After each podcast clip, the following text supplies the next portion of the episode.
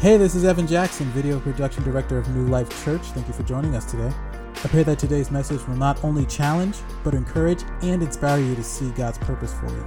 Enjoy the message. We have 2 weeks left, this week and next week, in the Power of 10. Then we're moving on to the Gospel of Mark, all the way up through Easter. And I can't wait to take you on that journey through the Gospel of Mark. So today's title is Theft. Theft.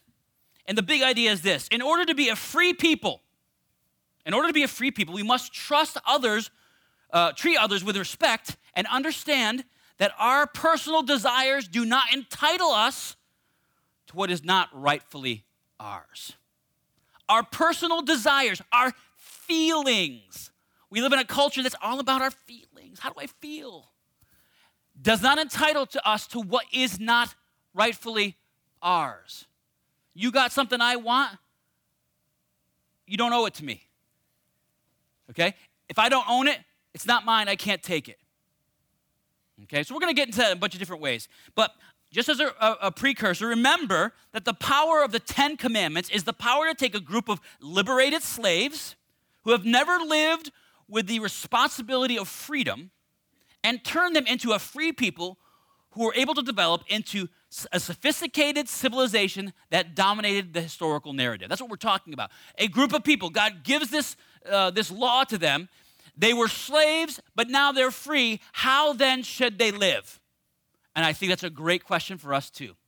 We were slaves to sin, and now we're free people. How then ought we to live? And this narrative helps us. Deuteronomy chapter 5, verse 16. Verse 18. Deuteronomy chapter 5, verse 18 says this: do not commit adultery. Do not steal. Do not give dishonest testimony against your neighbor. Do not testify falsely against your neighbor. Today, we're going to move from back to front. All right, I want to start with number 9 and then move back to number 7, because I want to end on 7, because I really want to talk about it, because it's a huge part of the problems that we are facing in our own culture. Not that all these are not, but that one is specifically. So commandment number 9, don't lie about people. Don't do it. Don't lie about people. Leviticus chapter 19 fleshes this out a little bit more. It says, you shall do no injustice in court. You shall not be partial to the poor or differ to the great. It means just be honest. If they're poor, doesn't mean they get to do things that are against the law. Your pity should not extend to allowing them to sin. If they're great, you shouldn't try to take them down a notch because they're great. Be honest. But in righteousness shall you judge your neighbor. You shall not go around as a slanderer among your people. This is actually a really big deal, okay? This command is here to combat the sinful tendency to steal people's good name in order to build ourselves up. Have you ever seen the movie Mean Girls? That's what it is. This commandment is just for that. Okay? Most likely, you would never perjure yourself in the court of law. Most likely. I would assume most of you in this room, if not all of you, if you were sitting and you had to put your hand in the Bible and, the whole truth, nothing but the truth type of stuff, you would not perjure yourself. You would be as honest as you could. But we've all been tempted to take someone down a peg by gossiping and embellishing the truth about someone. It's not really a lie. Just tweaking it. I'm just making it a better story, right? Someone is better at something than we are, so we discredit their ability by making ourselves look better. We discredit them. We try to throw things at them that aren't true about them so that we look better because we don't like to be not better. Maybe someone has a natural beauty that you wish you had, so you try to steal the reputation in order to level the playing field. That's that Mean Girls movie. We'll talk a little bit more about that next week. By the way, next week is the 10th commandment, And everybody glosses over the 10th commandment, but I'm going to prove to you that the infraction of the 10th commandment is basically what's tearing our culture apart. That one is the one we have the most difficulty in the West today. Anyway, keep going. We are admonished to be truthful and not to rob someone else of their name just to further our own goals or to build ourselves up. Don't rob somebody of their good name. It hurts. It hurts. It's a violation of someone's basic, so something basic to humanity, right? An honorable name. This used to be a much bigger deal. People's credibility and marketability are often dependent on their good name. False testimony could hurt someone's employment status. False testimony could hurt someone's prospects for a future spouse. Back in the day, duels were fought over slights on someone's honor. You should bring the duels back. I'm more with the sword one. I don't know, the gun one, I don't get that one. But, I mean, honestly, honor was a huge deal in a culture. Just, I mean, we're talking, I read a book about the grandson of Francis Scott Key. He wrote our national anthem, right? Francis Scott Key. They literally had a duel post-Civil War time in the streets of Washington, D.C., over honor. It was not that long ago. Maybe we need to recapture a sense of honor. It's a big deal. Lies hurt. Anybody ever had a lie or somebody slander your name? It hurts. It hurts. Don't do it. Commandment number 8. Don't steal. Moving on. I mean, come on, don't steal. It's bad. It's bad. Leviticus 19 again says, you shall not steal. You shall not deal falsely. This is where this commandment kind of gets ramped up. You shall not steal. You shall not deal falsely. You shall not lie to one another. Do not defraud or rob your neighbor. Do not hold back the wages of a hired worker overnight. What does that mean? Don't withhold what somebody else deserves so that you can get a few days more interest on it. I want the money to work for me just for a few more days. I'll pay them at the end of the week. That's what that was going on in this culture right here. I'll pull it off a little bit, earn a little bit more on my own. He said, no, just give it to them. They earned it. They own it. It's theirs. It's not yours. This commandment is inclusive of much more than just burgling someone's house. This includes not swindling, using false scales, defrauding, holding back earning wages so that you can gain more interest. It has to do with the treating of people fairly and compassionately when it comes to the realm of finance. If it's not yours, you have no right to it. Which means if you have it, you enter into a deal with somebody and they have worked, that money is no longer yours, it is theirs. They have worked for it, they have earned it. You cannot keep it any longer than that. That's what you're saying.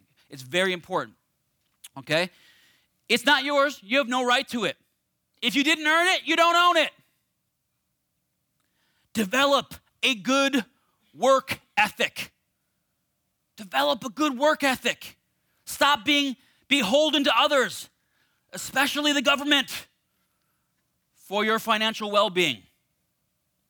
Don't let the temptation of stuff others have lead you down a path of discontentment and covetousness. We'll get to that again. We'll get to that next week. Get off your butt. Work hard. Own your stuff. Don't take it. Own it. Don't take it. I said the word butt. That's why I let the kids go. Yes, that's the PG-13 rating right there. No. Work hard. Own your stuff. Don't take it. So, we don't steal people's reputations, and we don't steal people's stuff, and we don't steal people's spouses. Theft. Commandment number 7. Don't commit adultery. We all understand in its most obvious form what this commandment is. Here is the dictionary definition. Adultery. Voluntary sexual intercourse between a married person and a person who is not his or her spouse. That's what it is. Again, this is a command that speaks directly to the importance of the institution of family. Remember we talked last week, the family is so vitally important for civilization building. Because the family is most basic and important institution of humanity, anything that seeks to undermine this fundamental civilization building institution, such as the honoring of one's parents and the sanctity of marriage, God protects and codifies into law. These things are important to God. They should be important to us. They should be important to us. So let's talk briefly about adultery in the most basic forms. Today's loose moral code often makes the 7th commandment sound quaint or prudish. Guess what? I am a huge prude. I'm a huge prude who loves TV and movies. They don't go well together. So this Christmas, I asked for what's called a VidAngel subscription. Now, VidAngel is a subscription that you can log on to, and you can watch a lot of shows and movies through their filters. So it filters out bad language. It filters out sexual content, things like that. So I'm all excited, right? I'm all excited. Oh, I got this. I can watch. There's some shows out there that I know I can't watch because I'm such a huge prude. I can't watch that show. Can't do that. I've made a covenant with my eyes. I can't do that. But now with this program, I can, with this new thing, I can watch a lot of these shows that everybody's talking to me is like, these are great shows. All right. So I won't tell you the name of the show, but I logged one up onto my VidAngel subscription. And I'm watching this show. And I have no idea what's going on. I cannot figure out what is happening in this show. It's cut, it's sliced, it's muted, I can't even figure out the plot of it. It was so jam-packed, full of questionable content that it didn't even make any sense. Like, apparently the entire plot of this show was something I can't watch. And this is a show that I know many of my brothers and sisters in Christ think is a great show. So yes, I am a prude. Sue me. I couldn't watch it. It was unwatchable. We have to make a covenant with our eyes. We have to be sure that we understand that just because the world says a piece of art is good doesn't mean it's good for you or me. And sometimes I think calling it art is a stretch. We should call it what it is, garbage, smut. Our culture has gotten so lax. It's not because God has changed, but because we have become numb to the value of the covenant of marriage due to a culture and a societal degradation of the sanctity of the body, the sanctity of sex, and of the family. We have reduced sex to a physical act, disconnected from the emotional, mental, and spiritual being, relegating beings to mere objects or playthings, rather than the precious, image-bearing creation of God that they are. Sex is not just a physical act. It's the mingling of souls. It's that one flesh. It's where two become one.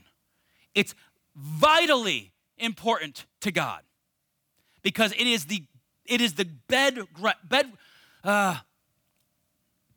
It is the bedrock is what I'm trying to say. The bedrock of family, familial relationships, which build society, which build the world. This bond is meant to be protected and cultivated within the covenant relationship of marriage between a man and a woman. Let me say that again, just so that I'm not confused from this pulpit. The bond is meant to be protected and cultivated, which means this: it's really good for you. When it comes to that, no prude. Go for it. As long as it is within the bond of marriage between a man and a woman. That is what God says. You can get all upset with me about that, but I stand on the word of God. All right? For the purpose of ensuring the health and prosperity of the family unit. God's definition of adultery is far more expansive than just don't cheat on your spouse physically. It's much more expansive than that. Matthew 5:27 says this: "You have heard that it was said, 'You shall not commit adultery.' But I tell you that anyone who looks upon a woman lustfully has already committed adultery with her in his heart." Jesus is asserting that lust is as screwed up and contrary to the original design as outright adultery. He's saying, this is not okay. This is not okay. This is as messed up and screwed up as the physical act as to how I created human beings. This is not okay. So often we try to play games with God's standards. We push the limits of his boundaries and see how close we can get to sin without actually getting bit by it. As far as God is concerned, sin is always breathed in the sacred places of the mind. We have pushed this line so far in our culture that we have said, as long as I don't get pregnant, get an STD, as long as these things don't bite me, I'm okay. Well, in fact, if I do get pregnant, guess what? I can just get rid of the baby. We have pushed those boundaries so far from God's design for our lives.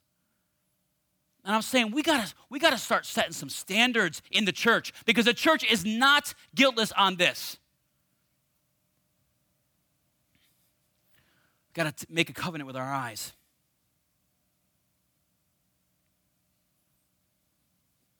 As far as God is concerned, sin is always birthed in the secret places of the mind. James 1:14 says this: "Each person is tempted when they are dragged away by their own desires and enticed." That is temptation. "Then after desire is conceived, when that desire is conceived, it gives birth to sin." Once you've seen it and it's something that tempts you and you start to conceive and think about it and meditate on that thought, that's when sin comes in. It's progressive. Sin comes in. And sin, when it's fully grown, gives birth to death. Wow, that's pretty, you're laying it on pretty thick, Pastor. Actually, no, James is. You can argue with James on that one. Guys, I'm going to tell you, this is why pornography is so dangerous. So dangerous. First off, it steals the dignity of another image bearer of God and dehumanizes them into an object to be lusted over. It strips them, it steals their dignity, their honor. It makes them into an object of lust. Think about it this way: that's a real person that God loves and for whom Christ died. That is a person, not an object. They were created in the image of God for more than just your lustful pleasures.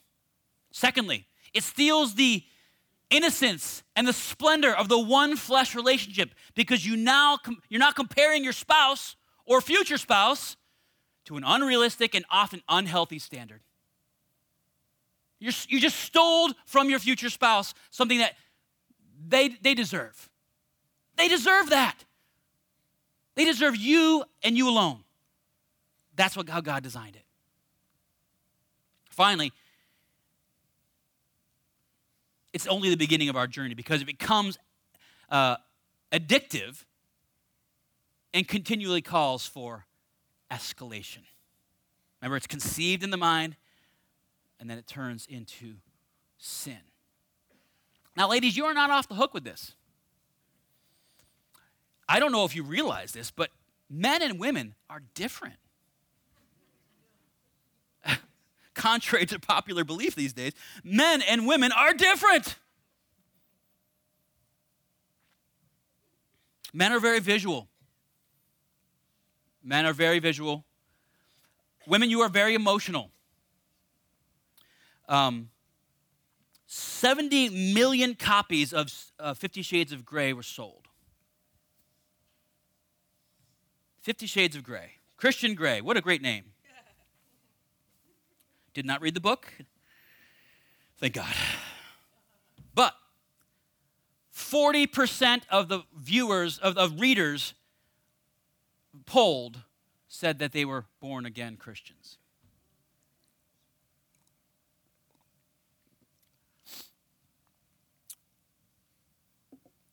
We're different. We deal with our sin different. We got to be careful. We made a covenant with our eyes. Jesus addresses pornography directly after his comparison of lust and adultery. When he says, you know, if you even lust after a woman, you commit adultery with her in mind. Then he goes on in verse 29 and says this, if your right eye causes you to stumble, gouge it out and throw it away.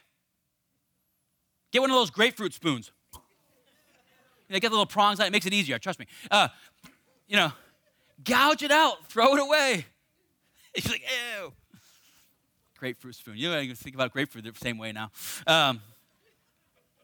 If your eye causes you to stumble, gouge it out and throw it away. It's better for you to lose a part of your body than for your whole body to be thrown into hell. 30. And if your right hand causes you to stumble, cut it off and throw it away. It is better for you to lose one part of your body than your whole body to go into hell. This stuff is serious. I'm trying to break the tension with the whole grapefruit spoon thing, but it's serious. Serious stuff. It's damaging. It's damaging to you as a person. It's damaging to the people who are involved in this industry. It's damaging to the family. I'm telling you, it's so damaging to the family.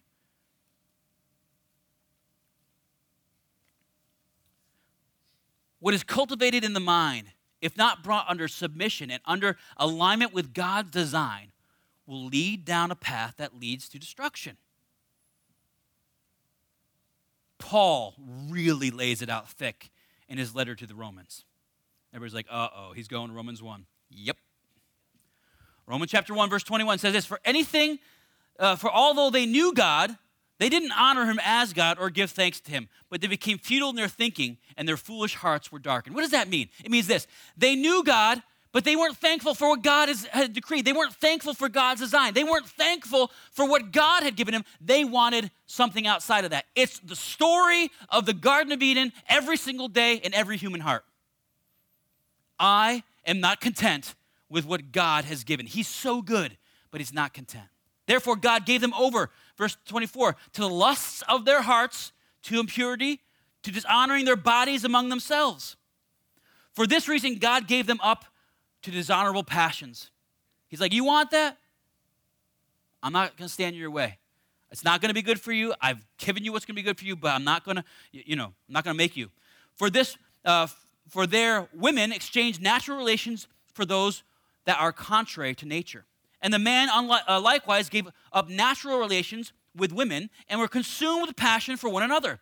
Men committing shameless acts with men and receiving in themselves the due penalty of their error. This, it sounds like, wow, that's passion. You're going way. I'm telling you this. This starts very small. This progression starts in the mind. It starts in the mind, and it's not good for our culture. Verse 28, and since they did not see fit to acknowledge God, God gave them up to a detestable mind to do what ought not to be done. They were filled. Now this goes into, like, just think about, as I'm reading this list, just think about the 10 commandments and the law, ready? They were filled, this stuff leads to this. They were filled with all manner of unrighteousness, evil, covetousness, malice, are full of envy, murder, strife, deceit, maliciousness. They are gossips, slanderers, haters of God, insolent, haughty, boastful, inventors of evil, disobedient to parents is right near inventors of evil. Foolish, faithless, heartless, ruthless.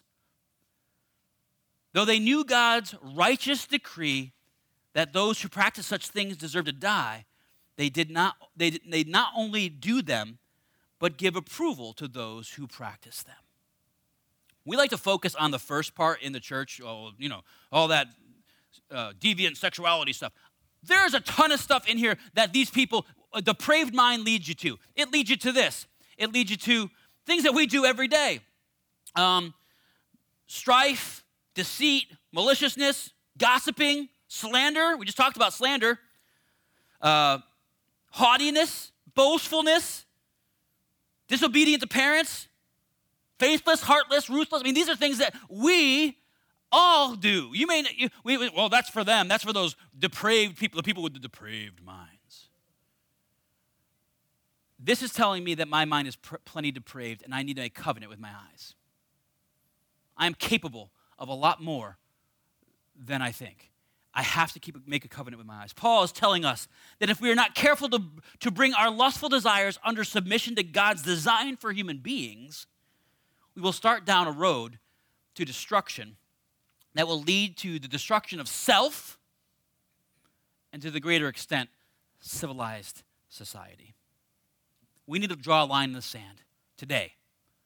For the benefit of our children and our children's children, that upholds God's standards for morality.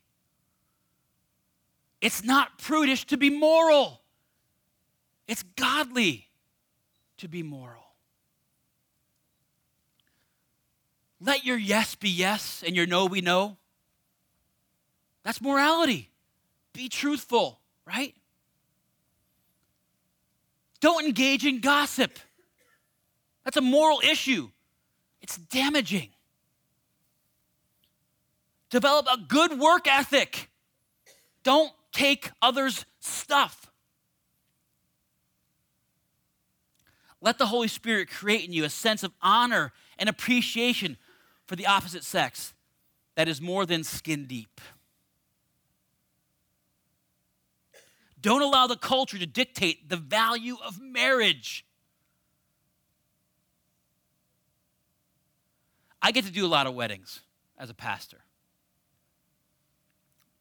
And what I've seen, I've been doing this for 20-something years now. And what I've seen, even in my short tenure as a pastor on this earth, I have seen the trend move from the sacredness, from the focus of the wedding being on the ceremony. This is among Christians because I don't do just random weddings. I just do weddings of people in the church or people that I know. I'm not like, weddings are us. I'm not doing that. It's a lot of money in that, by the way, but I didn't do it. But here's the thing, just amongst Christians. But the emphasis has moved from the ceremony being the big thing to the party being the big thing. I'm not even joking. That has become the most important part of weddings in the last 20 years. It moved from the sacredness of the covenant relationship that is being consummated in that marriage to now how quickly can we get through this so that we can get to the party. Now, I'm all about moving on to the food quickly. But what's most important?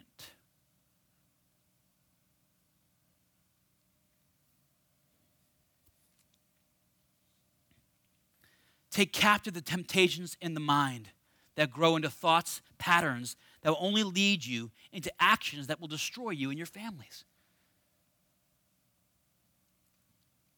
So, for all of us in here who have struggled with things like this, because they do become addictions, they become very difficult habits to break, is there hope? Is there hope? Yes. Wouldn't that be awful? I just said no. You're done. Is there hope? Nope, no hope. I'm going to give you three quick stories, and then I'm done. I'm actually doing pretty well here. Three quick stories. I'm going to give you three quick examples of God's grace in the midst of these types of sins. Ready? Zacchaeus was a wee little man. A wee little man was he. Zacchaeus was this guy. He was a tax collector. He was despised by his people because he was a traitor. And he was a tax collector from the one point because what you would do is you would take what Rome required of taxes, and then as long as you as a native-born Israelite didn't have a problem being a tax collector because it was hard to get tax collectors to tax their own people, right? Rome looked the other way if you wanted to charge a little bit more. So you would steal. You would steal. Every tax collector was taking money on the side, was overcharging. They equated tax collectors as worse than adulterers. The tax collectors and the sinners. All right? They were on the same evil scale, right? They weighed the same. Well, Zacchaeus saw a lacking in his humanity, in his being, in his God-ordained image bearing, right? So he sought Jesus out on the road, and he was a wee little man. So he had to get a viewpoint of Jesus, and he got Jesus' attention by climbing up a tree. Jesus said, "I'm going to your house today, to Zacchaeus. I want to go to your house." And this was scandalous because you don't go to a tax collector's house. It'd be like going to a brothel. You don't do that, Jesus. You can't do that. He went anyway. And just a moment of time, an afternoon with Jesus. And Zacchaeus is saying like this, "This day, I'm going to give half of what I earned to the poor. And if I've cheated anybody," which he knew he had, "I'm going to give it back four times, fourfold." His life was changed. His practices were changed. The conviction of his heart led him down a path. When Jesus enters the picture, the bad practices of our life can and will change. But we've got to give it over to him. Number two, thief.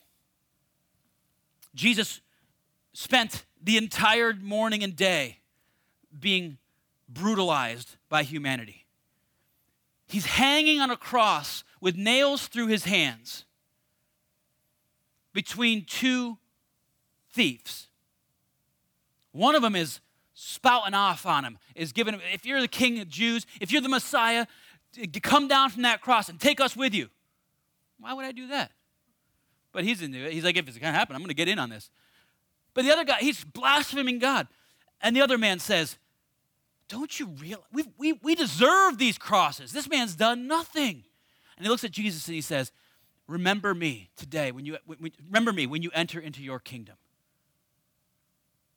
This guy is a thief. He deserves his punishment.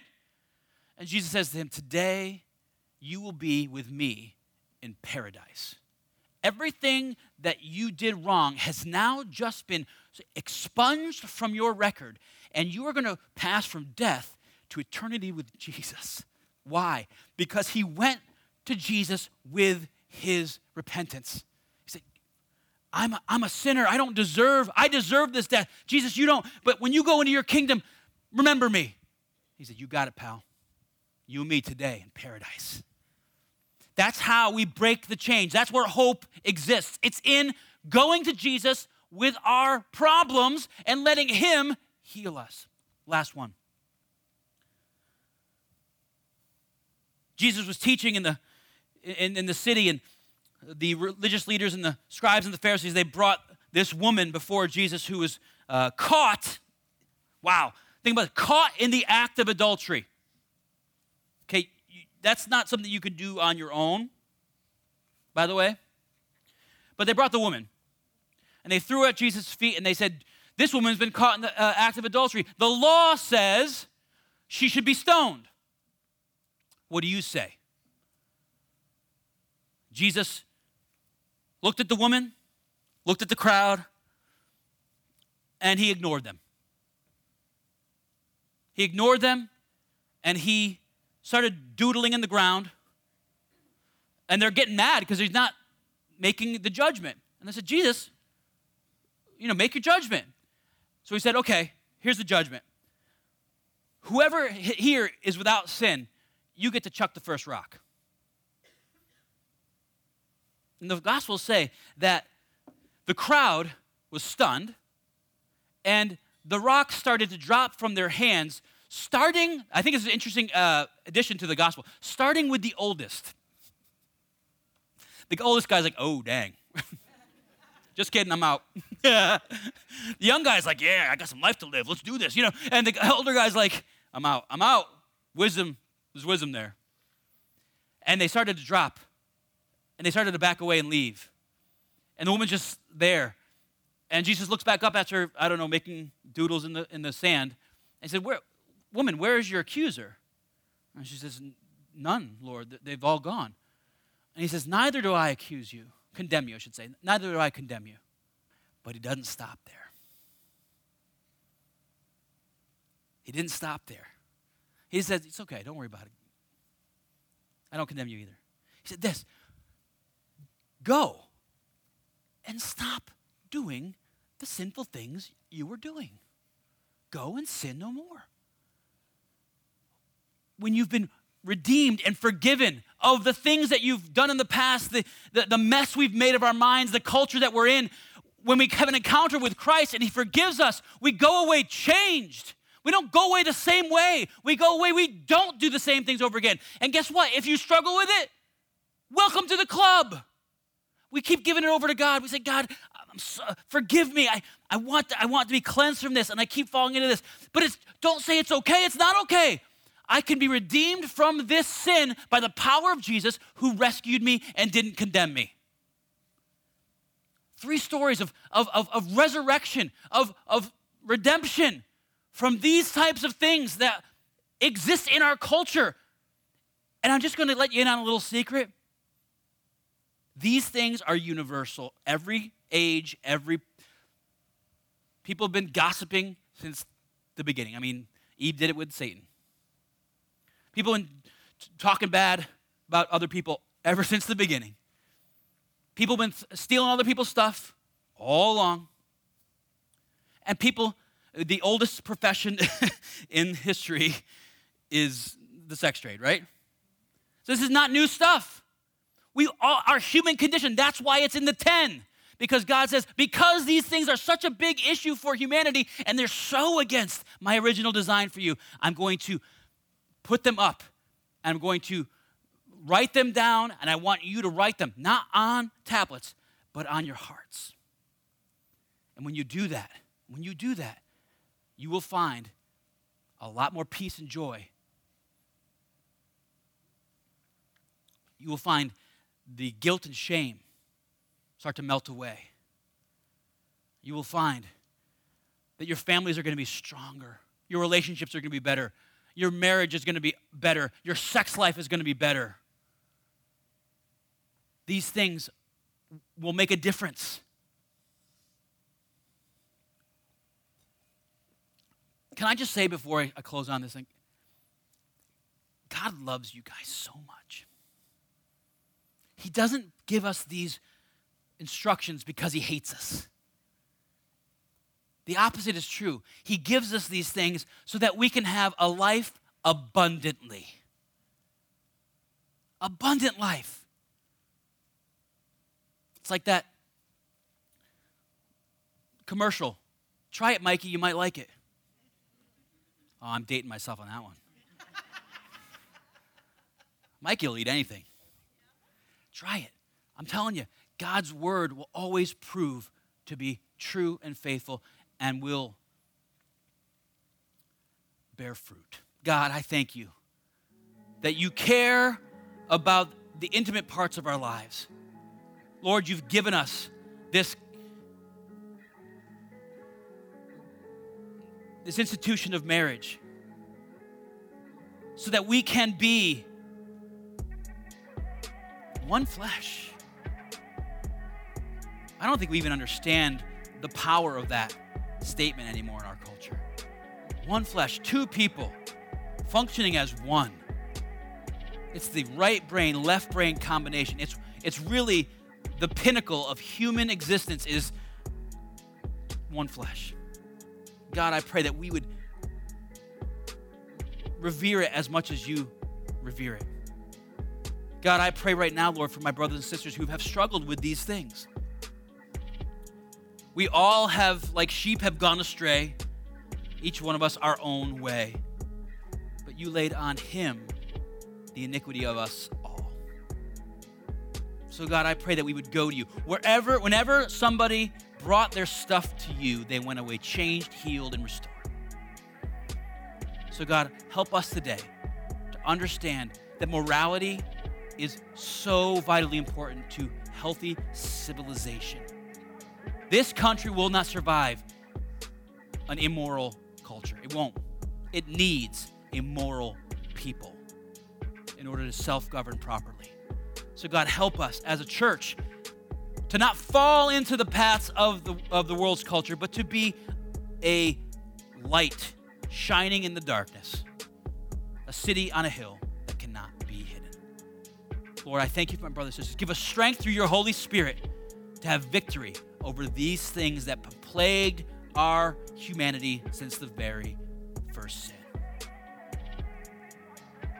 We ask this in Jesus' name and through the power of your Holy Spirit.